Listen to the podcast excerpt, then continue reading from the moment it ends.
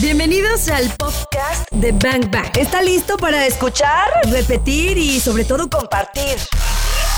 Ya no hay pretextos, nos decían. Queremos volverlo a escuchar. Aquí está para que le pongas play cuando quieras. Compártelo. Iniciamos. Eduardo, nos encanta que estés acá en Bang Bang. Bienvenido. Muy buenos días, tardes. Buenos días, tardes, sí. Estamos felices porque de verdad poder platicar con mis amigos de Guadalajara siempre es un honor. Y nosotros escucharte, Eduardo. Es un temazo.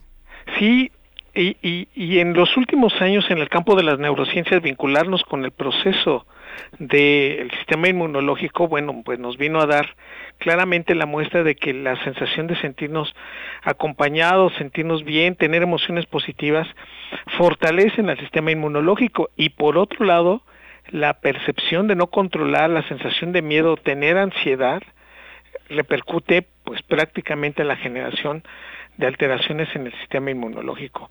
Y queda muy claro que incluso lo vemos de una manera tan cotidiana, que tener un problema con la persona que, por ejemplo, más quieres, sea la pareja, sea tu papá, tus hijos, tu hermano, influye negativamente en la manera como vas a ver ese, el día, los siguientes problemas, pero lo interesante es que te darás cuenta que después de una discusión, puede ser que te puedas sentir entonces entre muy cansado, más si lloraste, pero la otra situación es que puedes incluso enfermarte o aparecen ronchas o aparece una diarrea o aparece una infección en vías respiratorias altas y tú dices, bueno, ¿qué tiene que ver esto con el problema? Hoy lo sabemos, que la gran mayoría de nuestros miedos cambian la producción de un neuroquímico específicamente que está en relación tanto con el cerebro como en el sistema inmune, que es la interleucina 6.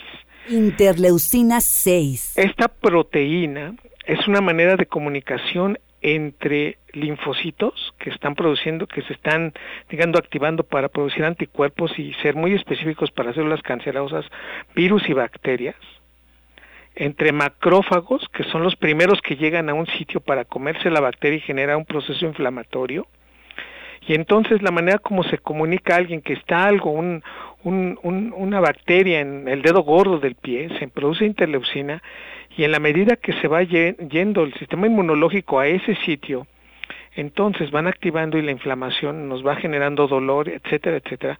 Y el sistema nervioso central detecta que algo no está bien y nos genera dolor y cambiamos la manera incluso como, como nos percibimos.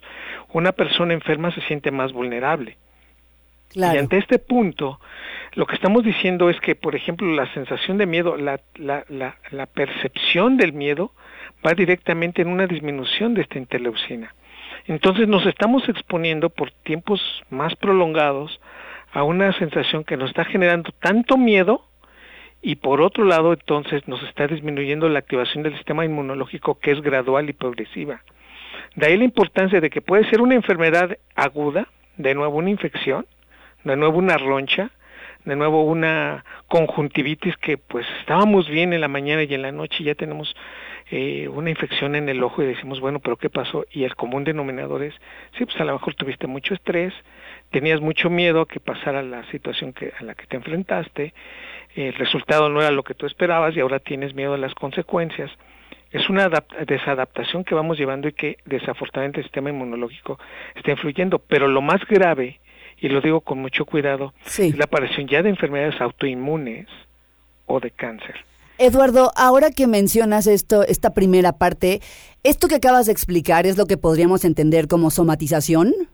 Es el inicio de un proceso de somatización que dentro de muchas cosas, pues puede ser que yo tenga contracturada la espalda. Claro. Nada más de la tensión que tengo de que pues voy a hablar con alguien y esa persona he visto cómo es terriblemente agresiva con otras personas, pero como conmigo nunca ha tenido un contacto, yo ya estoy predispuesto, pum, Sí, todos, todos hemos, todos conocemos o hemos tenido una experiencia del tipo, ¿no? Es más, desde niños incluso, ¿no? La figura, la figura de autoridad, ¿no? A los maestros. Y entonces uno pues termina o vomitando, siendo, sintiendo náuseas. Uno termina rascándose el brazo y aparece una roncha horrorosa o termina uno cambiando incluso la frecuencia de, de ir al baño, nada más por el terror que uno tiene de enfrentarse a ciertas circunstancias. Pero entonces entendemos que este proceso, y lo acabo de decir muy bien, lo vamos aprendiendo en ciertas épocas de la vida y que si no se nos explica, si no nos si no aprendemos a adaptarnos, esto nos puede acompañar desde la infancia hasta las épocas ya de adulto y uno voltea y dice, bueno, pues es que en mi familia nunca había habido un antecedente de un asma o de un cáncer y por qué yo sí hoy lo tengo. O sea, quiere decir, por ejemplo, que ahorita me hiciste recordar una experiencia que yo viví. Cuando era niña, por ejemplo, si estaba estresada, nerviosa, tenía miedo por, ya sea por asuntos de la escuela o en mi familia, se me inflamaba la panza. Haz de cuenta que, eh, pues en ese momento yo no sabía lo que estaba ocurriendo, pero yo me acuerdo que, que era una niña con la panza inflada, ¿no? Entonces, esto quiere decir que es probable que en la edad adulta yo repite este comportamiento cuando tenga experiencias parecidas? Exactamente. Wow. Y aquí es el problema. Entonces uno se queda pensando, oye, ¿por qué empezaste a reaccionar así? Y la, y la, y la respuesta es que dependiendo también de nuestra personalidad, que influye mucho, hay que entender que la personalidad se va modificando a lo largo de la vida. El carácter ese sí difícilmente nos va a cambiar. Somos enojones, somos eh, miedosos, tenemos ciertas, digamos, características de papá o mamá, ese es el carácter, pero la personalidad sí la podemos ir modificando a lo largo de la vida. Pues bien, algunos rasgos de nuestra personalidad nos colapsan con algo, algún detonante que para muchos dicen, ah, bueno, pasó eso y pues no pasa nada, ¿no? Nuestra personalidad por momentos puede ser que nos sentamos fríos, hagamos una conducta que se llama freeze y nos quedamos congelados. Claro. Con tan solo una palabra, con tan solo una mirada con tan solo ser testigos de, de un evento que ni a nosotros nos tocaba, y eso puede ser lo suficientemente tan fuerte que el detonante hace que prácticamente todos seamos vulnerables a cierto tipo de cosas. Algunos la manejaremos mejor que otras y por eso, la terapia funciona. A eso iba. Vamos a ir con música. Hoy estamos hablando del miedo, el miedo y el sistema inmune y cómo están íntimamente relacionados. O sea, la ecuación sería así, a mayor miedo y mayor estrés, menor fuerza en tu sistema inmune. E, es lo que estamos entendiendo. Vamos a ir con música y regresamos con Eduardo Calixto, que es fisiólogo. Eduardo, y me gustaría que entráramos, ahorita que dijiste exactamente el tema de la personalidad y hace un momento dijiste percepción del miedo.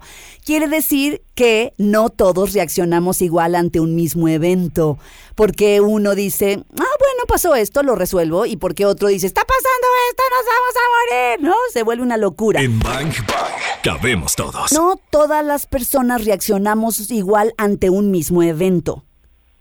No lo hacemos porque hay tres factores involucrados en esto. Primero, el factor biológico que es nuestro cerebro. Comúnmente nosotros, fíjate, muy interesante, nacemos sin miedos y a lo largo de la vida los vamos metiendo. Wow. Y este es un proceso natural. Por ejemplo, hay un estudio viejísimo de la década de los setentas, en donde indican claramente que un niño puede jugar con ratas. O sea, si yo te digo, vamos a jugar con ratas, los dos diríamos, no, espérame, jugamos con perritos y gatitos, pero ratas. Y entonces el experimento fue muy curioso porque a la niña, esta era una niña, le pusieron ratas, una niña de casi un año de edad, y la niña jugó con las ratas y las ratas interactuaron muy bien con ella. Pero eventualmente ella empezó a ver videos, en ese caso películas, en donde las ratas se comportaban muy agresivas y esto influye negativamente porque entonces uno dice, eh, ¿qué sucedió? Claro. Entonces, te das cuenta cómo el cerebro aprende a manifestar cierto tipo de cosas. Conclusión, los miedos en el 95% son aprendidos. 95% son aprendidos, eso es un caso. Tenemos la gran mayoría de nuestros miedos, algunos son innatos, por ejemplo, el miedo a la oscuridad, pero eventualmente pues los vamos, a esta edad difícilmente dices, es que le tengo miedo a la, a la, a la oscuridad o a, estarme, estar en un lugar completamente cerrado, ¿no? La claustrofobia o, estar con mucha gente. Bueno, esos, el, el miedo, por ejemplo, a, a las alturas también es innato, pero también lo podemos controlar. Entonces, aquí el punto es que la gran mayoría de nosotros, nuestros miedos los, los hemos heredado de cómo algunas personas que más queremos, entiéndase mamá, papá, que aprendimos entre los 7 y 14 años, son los que nos van vulnerando toda la vida. Entonces alguien nos dice, no, hay que tenerle miedo a las enfermedades, hay que tenerle miedo al lobo, hay que tenerle miedo. Entonces tú dices, bueno, Entonces, la primera parte, la biológica, nos indica claramente que el cerebro tiene todo para tener miedo, pero nuestro cerebro, que empieza a ser cerebro en las primeras etapas de nuestra vida, lo vamos haciendo gradualmente y poco a poco, lo vamos moldeando y sí, efectivamente, le vamos poniendo miedos en muchas etapas y en muchas circunstancias. La otra, pues, es la parte psicológica, cómo lo aprendemos, y la social, cómo influye el medio podemos tener miedos que incluso no sabíamos que teníamos, pero nada más de ver de, de al lado, que empieza a, tener tanta sensación de miedo, de estrés, de, sentirse vulnerable y de verlo tan mal, que volteamos a, su, detector, o sea, volteamos a quien se lo está generando y automáticamente nos influye en la manera como vamos a comportarnos de, de, ahí en adelante. O sea, son como miedos heredados. Si yo veo a mi abuela, a mi mamá, a mi papá cómo reaccionan ante algo, lo aprendo y lo experimento igual. Totalmente. Así como a veces nos la apreciación de la belleza y de la felicidad también es heredada en muchos aspectos. Sí. Los miedos también los vamos metiendo de una manera que tú, tú volteas y dices, ¿en qué momento wow. empecé esto y me, des, me o sea, me, me, me detuvo? Me generó un desastre en toda la manera de cómo venía yo pensando y cómo yo me iba a presentar. Sí, precisamente porque algunos te dicen, pues es que fíjate que a mí cuando me pasó, pues me caí y, y, ya no pude hablar y entonces le damos un valor de verdad a esos a esas apreciaciones sin darnos cuenta que son uno de los factores que se troquelan, cambian redes neuronales uh -huh. y por lo tanto le ponemos más atención y hay un área en el cerebro que se llama amígdala cerebral que se sobreactiva, sobregenera una una reacción y entonces pues nos gana. ¿Por qué le tenemos miedo a una araña? Que, que, es, que somos mil veces más grande que ella. Claro. ¿Por qué le puedo? O sea, y, y uno voltea y, y, alguien nos puede decir, sí, porque te puede picar. El 80% de las arañas nunca nos van a picar. Es más, la araña tiene más miedo que nosotros.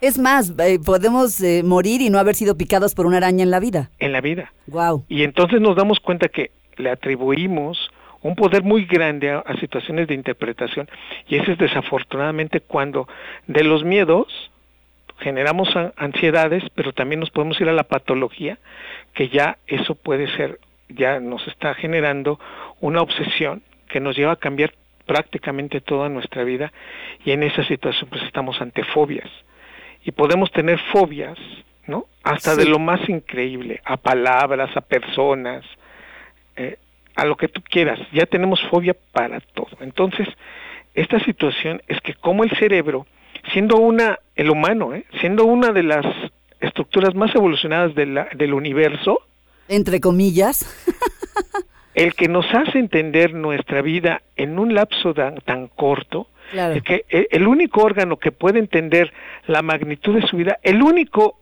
cerebro que sabe que se va a morir, porque ninguna especie sabe eso. Claro.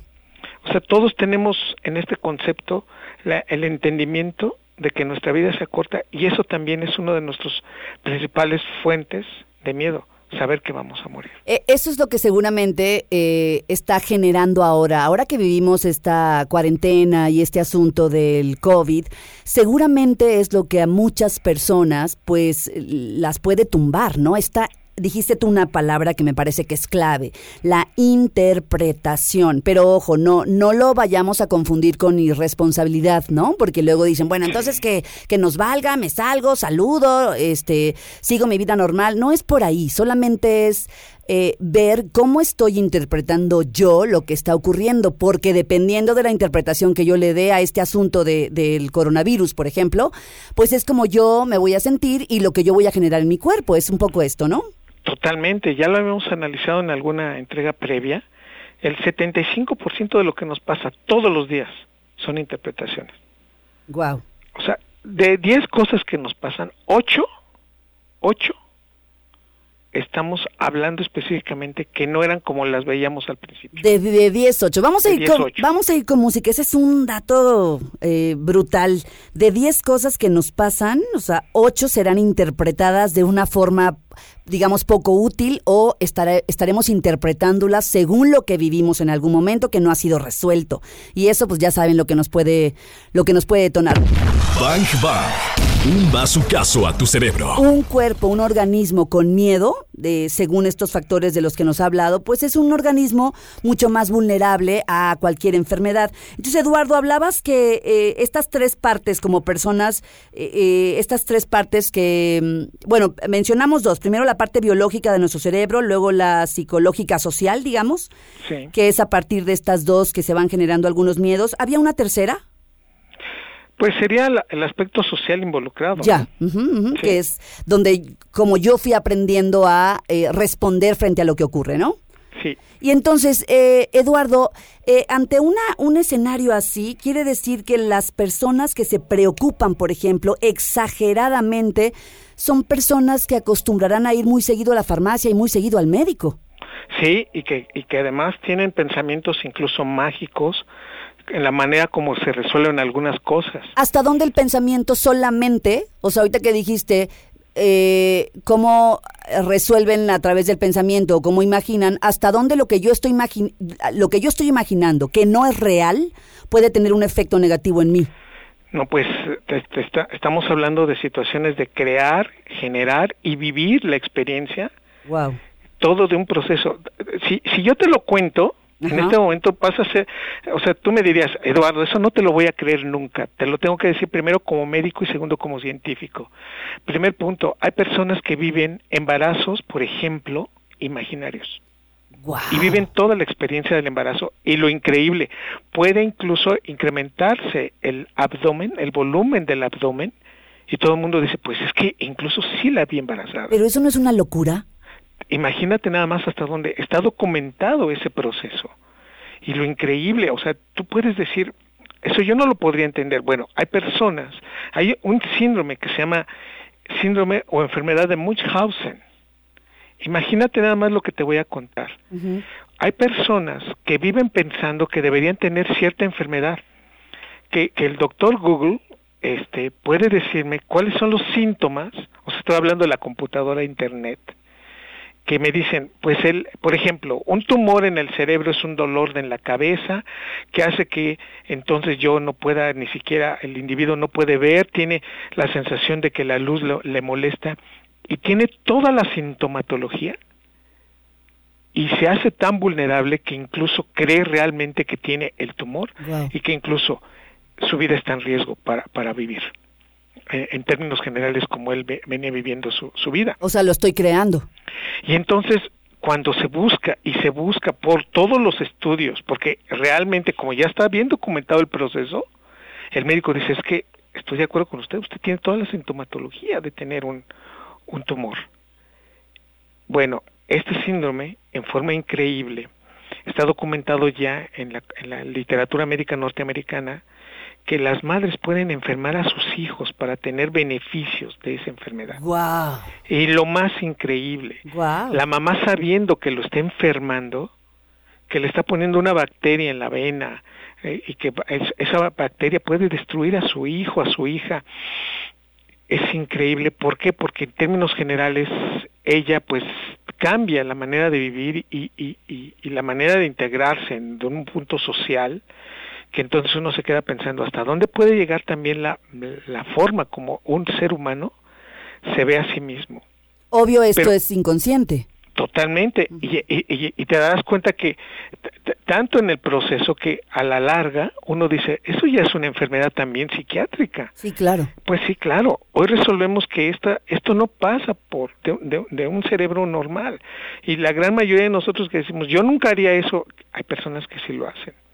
Pero es el mismo cerebro, y lo digo con, también ufanándome de este contexto, que cuando tú cuidas a tu familiar, la recuperación es más rápida.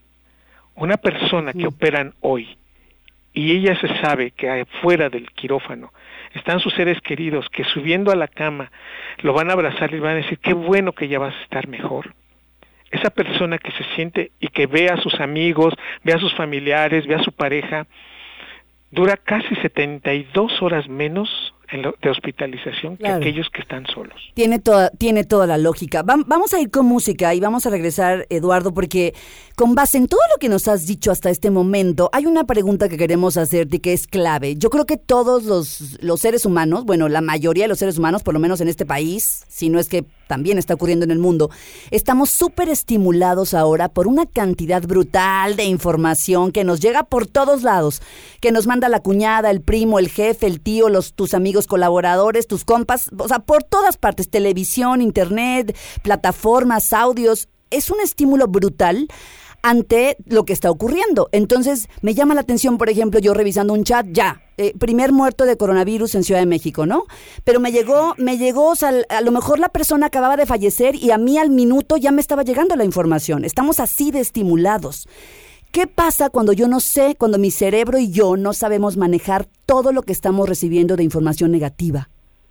Claro. Regresemos con eso, ¿te late? Perfecto. Cari Torres y Claudia Franco. Bank Bank. ¿Estás listo? La verdad es que nuestro cerebro, eh, el cerebro de muchos, está súper estimulado con tanta información negativa. Yo sé, o sea, que hay mucha, que tenemos que estar informados, pero me parece que, las que la información negativa y, y, este tipo de, información genera cierta psicosis. Y entonces, eh, ¿qué pasa cuando yo no sé manejar todo esto?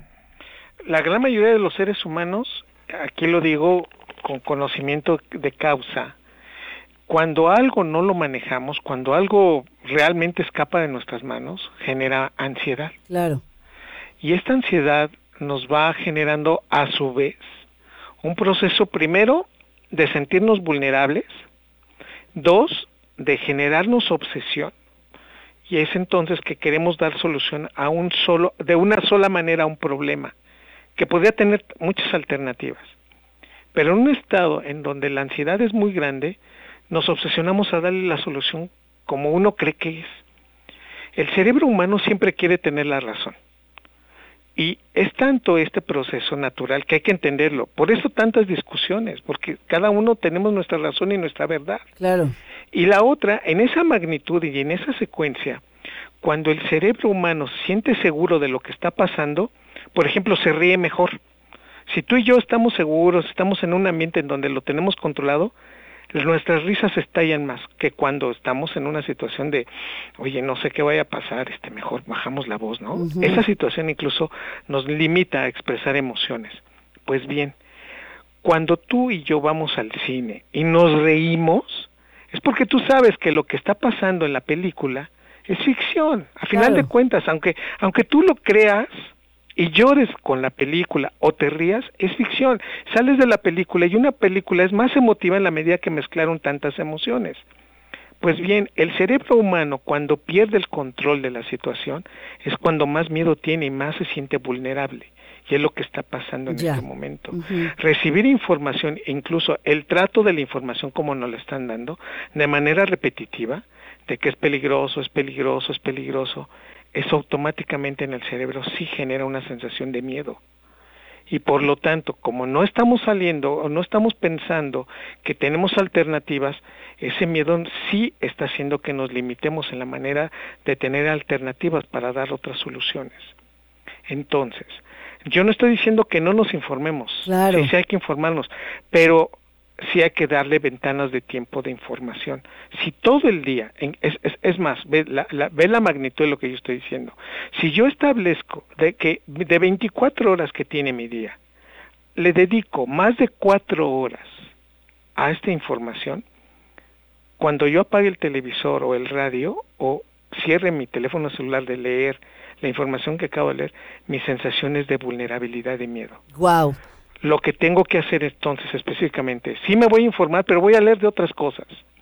Sí, tengo que saberlo, pero tengo que buscar y exponerme a, un ambiente enriquecido. Tengo que tener también motivos de alegría. Tengo también que buscar motivos de orgullo, de admiración. Que también hay muchos. En un, en un artículo publicado en el 2015 en una revista que se llama Emotion, la alegría, el orgullo y la admiración se asocia con una disminución de interleucina 6. O sea, estamos para recuperarnos. ¿Qué te hace que, oye, pues ya me sentí mal porque están diciendo tantas cosas? Efectivamente, la interleucina se, se te está aumentando y te está predisponiendo. Imagínate nada más con esto, a que te pueda dar una enfermedad. No, no el virus, ¿eh? a que te pueda dar una gastritis, a que te pueda dar una colitis, a que te a que te inmunosuprimas y te pegue una bacteria que nada tenía que ver con el virus. Claro. Bueno, te, te tengo que decir, por favor, entiende que el proceso es transitorio, entiende que la influencia negativa te va a retardar la recuperación. Yo lo que les pido es tengamos motivos de alegría. Sé que tenemos poquitos, bueno, búscalos. ¿Qué te pone contento? ¿Qué te hace sentirte orgulloso? ¿Qué hace que tú te sientas mexicano y que te sientas orgulloso? ¿Qué admiras de una persona y que te gusta, que, por algo estás y compras esos discos? Claro, la verdad es que si le buscamos todos, claro que podríamos encontrar infinitos momentos, razones para estar alegres. Eh, bueno, qué decir de situaciones en las que hemos sentido orgullo y, y admiración también. O sea, si, si le echamos ganitas y queremos hacerlo, Sí. por supuesto que sí. Sin embargo, de repente nos jala esta histeria colectiva, la queja colectiva, que de pronto no sabemos manejar, pero nada más recordar que si nos metemos por ahí o pasamos un poquito más de cuatro horas o las cuatro horas de las que hablabas estimulados en este sentido, pues tendrá efectos negativos sobre nuestra salud. Hoy estamos hablando de miedo y sistema inmune con Eduardo Calixto, que es fisiólogo. Vamos a regresar porque Eduardo, bueno, ahorita nos regalaste tres perlas, o sea, hacer, buscar momentos de alegría, buscar momentos en los que sintamos orgullo, admiración. Quiere decir que ya vamos a entrar en esta parte de cómo me ayudo yo a fortalecer mi sistema inmune. ¿Cuáles son las cosas que sí podría hacer para compensar la cantidad de estímulos negativos que estoy recibiendo en todas partes y a todas horas? Vamos a ir con música y volvemos con eso, ¿va? Claro que sí. En Bang Bang cabemos todos. ¿Qué podríamos hacer para fortalecer este sistema inmune? De entrada, yo creo que después de que dijiste de que pas- si pasamos cuatro horas poniéndole atención a toda esta información negativa, pues empezaríamos a lo mejor por reducir la cantidad de horas que estoy expuesto, ¿no? Totalmente. Totalmente. Hay que entender que nuestro cerebro es, es un cerebro social. Es un cerebro que nos encanta platicar. Por eso estamos hablando tú y yo y nos están escuchando nuestros amigos de EXA. Claro. El hecho de, de acabar con este proceso e ir en contra de estos eventos, punto número uno, yo diría, si entre más nos celemos, entre más sentamos esa sensación de, de que algo malo va a pasar, pues estamos más cerca de la depresión, de enfermedades cardiovasculares, de, de, de, una disminución de nuestro sistema inmune, que es una paradoja, que si queremos fortalecernos aislados para estar mejores y que no nos pegue este, este virus u otra enfermedad, tenemos que decir claramente es, primero entender que es un proceso transitorio, que es un evento de aislamiento transitorio, uh -huh. que es una situación que va a estar mejor y que no va a durar mucho tiempo. Eso nos va a dar certeza, certidumbre. Busquemos certeza y certidumbre, pero cuando la tenga, por favor, no la cambie por nada. Usted uh -huh. ya, ya sabe una, una cosa. Punto número dos es que entonces, si usted tiene la posibilidad de comunicación, hágala. Mande un mensaje, siéntase, siéntase con esa la, la, la, la situación de saber que tenemos una red social de calidad. Lo que voy a decir suena muy fuerte, y, y, pero lo tengo que compartir. Claro.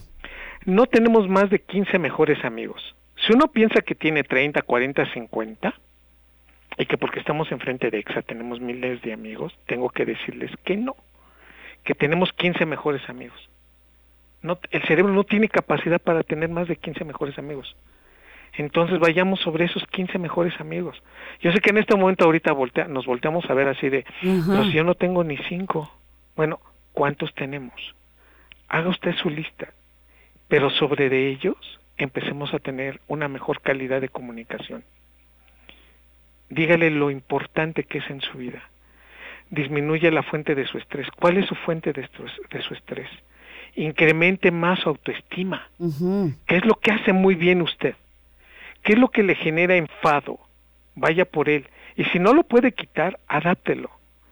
Lo que sí sabemos es que, y, y por eso dije que iba a decirlo con mucho cuidado, uno piensa que la vida debe de ser justa con uno, cuando la gran mayoría de nosotros nos hemos dado cuenta que la vida a veces no es justa. Pero así Yo es. le pido, por favor, que, que usted reaccione y que ante esa situación diga, bueno, hoy tengo más motivos para sentirme vivo y viva. Tengo que sentir que esta, esta indefensión la tengo que cambiar perteneciendo a un grupo de amigos que me quiere y que me lo está diciendo o que yo se lo estoy diciendo a ellos. Por lo tanto, hay que elevar muchísimo nuestros niveles de oxitocina, la hormona del amor y de la sensación de, de apego, y de endorfinas, la sensación de placer. Entonces, ¿sabes qué? Voy a marcarte a Guadalajara y te voy a decir lo importante que eres para mí. ¡Qué que belleza! te extraño y que quiero verte. ¡Qué belleza! Y que, y que además quiero decirte abiertamente que estos lazos no se van a romper tan fácil. Y aunque tú y yo estemos lejos, tengo la sensación de que estás aquí, porque me regocijo en el amor de sentirte conmigo en mi vida. Si nosotros hacemos esto, desde el punto de vista fisiológico estamos más cerca.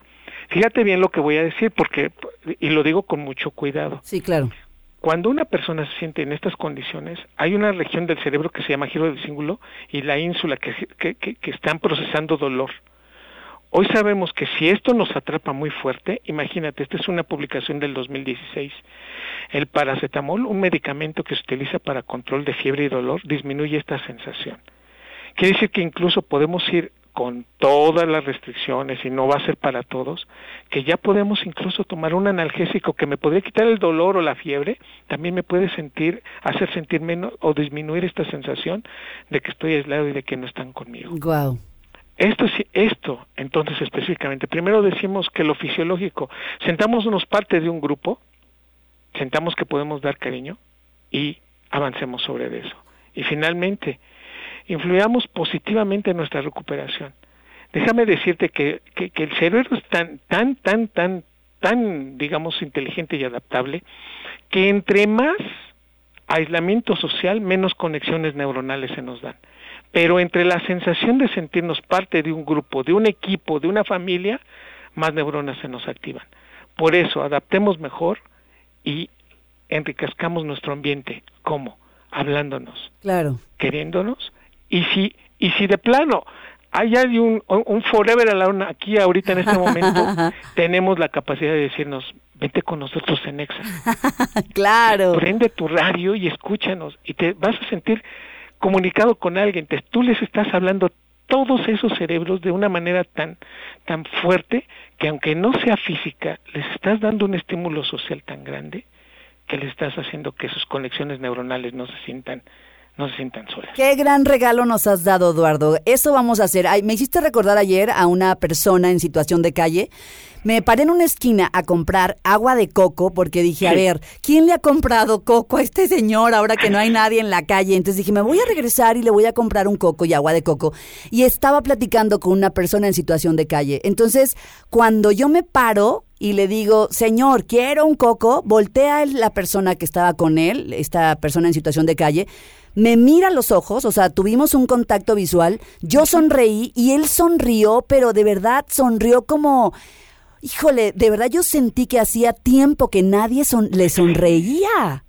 Sí. Y entonces y dije. Es un regalo tan chiquito híjole, que cambias la vida. De verdad que así lo sentí. Dije, ese señor sonrió como nunca había sonreído. Hace mucho tiempo no sonreía, creo. Y a mí me hizo sentir bien. Y yo creo que él también se sintió mejor es eso, ir sobre nuestro cerebro, sobre nuestro sistema inmunológico y hacerlo, hacerlo de calidad. Eso Hacer haremos. que el sistema inmunológico sea más fuerte y que esto, que esto, que, que lo sabemos, va a pasar, también va a pasar. Va a pasar. Gracias con esa, con ese, esto también va a pasar, que es una, una máxima filosófica divina. Te agradecemos muchísimo, Eduardo. Y ya saben, activar nuestras neuronas. O sea, si, si activamos nuestros vínculos y nuestras relaciones, también se activan y se conectan nuestras neuronas y están trabajando a nuestro favor. Eduardo, te abrazamos desde aquí. Mil gracias por información tan valiosa.